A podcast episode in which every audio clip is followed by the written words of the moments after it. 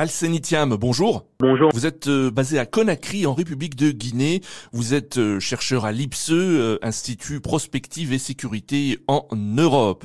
L'ancien dirigeant guinéen Moussa Dadis Camara est rentré en Guinée pour répondre mercredi devant un tribunal avec dix autres accusés de sa responsabilité présumée dans le massacre du 28 septembre 2009 dans un stade de Conakry. Que faut-il attendre de sa présence à ce procès? Il faut attendre surtout de sa présence un témoignage parce que M. Dadis Camara a été président lors de cette période assez difficile et de ce massacre du 28 septembre mais je ne pense pas vraiment qu'il sera inculpé pénalement pour ses actes. Plus généralement, ce procès sera plus un procès politique.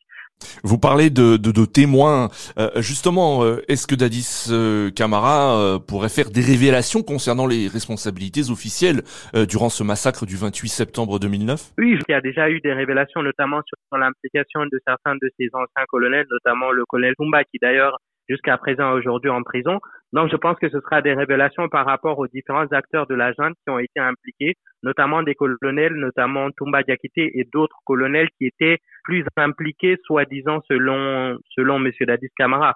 Donc, je pense que bien sûr, ce procès quand même aura le mérite de mettre en avant qui a été plus impliqué et qui vraiment a été responsable. Al-Senitiam, l'actualité euh, euh, guinéenne, c'est aussi la décision récente de la CDAO.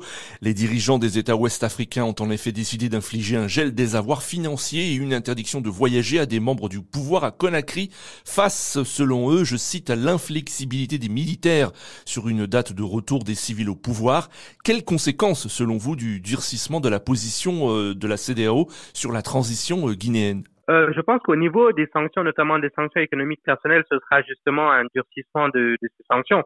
On a pu le voir avec l'interdiction de voyager. Donc l'interdiction de voyager pour ces diplomates dans une période tendue, ça va être quelque chose de compliqué pour la diplomatie guinéenne et la diplomatie africaine qui recherche vraiment à s'activer au niveau diplomatique. Au niveau personnel aussi, le gel des avoirs aura un impact sur leur situation financière et bien évidemment, il y a d'autres aussi sanctions qui pendent sur la Guinée, notamment des sanctions un peu plus difficiles.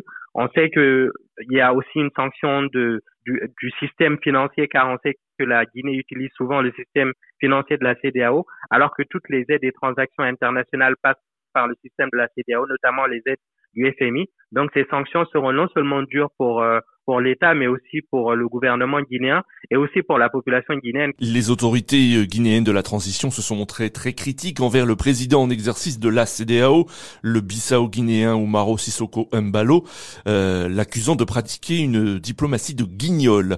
Euh, je cite, est-ce que la rupture est, est, consommée entre le colonel Doumbouya et, et euh, le président en exercice de la CDAO En tout cas, il y a une rupture, il y a une rupture qui est certaine, mais moi je pense qu'au niveau des jutes verbales, la Guinée doit changer de ton on a pu le voir que justement ces dernières années, le repli nationaliste et ce ton un peu euh, un peu dur, un peu affirmatif ne change pas ne change pas les choses. Moi, je pense que on devrait adopter une diplomatie euh, une diplomatie un peu plus douce, un peu plus euh, un peu plus empathique qui va permettre justement de renouer les relations avec avec avec les deux pays notamment de la CDAO. On ne doit pas rester dans un isolement permanent.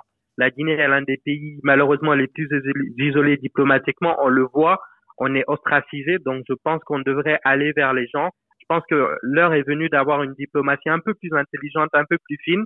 Mais euh, est-ce que vous pensez quand même que les sanctions de la CDAO euh, ne vont pas euh, renforcer l'image du colonel Doumbouya auprès des opinions publiques africaines hostiles à la CDAO Oui, bien évidemment. Je pense qu'il y a une grande opinion en Afrique qui, on le sait, est, est, très nationaliste et très très fervent de discours nationaliste. Mais moi, je pense qu'il faudrait qu'il faudrait essayer de changer les choses et essayer de changer le temps. Bien évidemment, il y a toujours une partie de la population qui est, qui est divisée. Il y a une partie de la population africaine qui qui attend beaucoup de nationalisme vu le contexte actuel. On a pu le voir avec euh, le discours du président malien. Mais moi, je pense qu'il faut aussi qu'il y ait une partie de la population qui soit diplomate et qui essaye de voir les choses non pas en tant qu'ennemi voisin à chaque fois que les pays occidentaux sont la source de nos problèmes.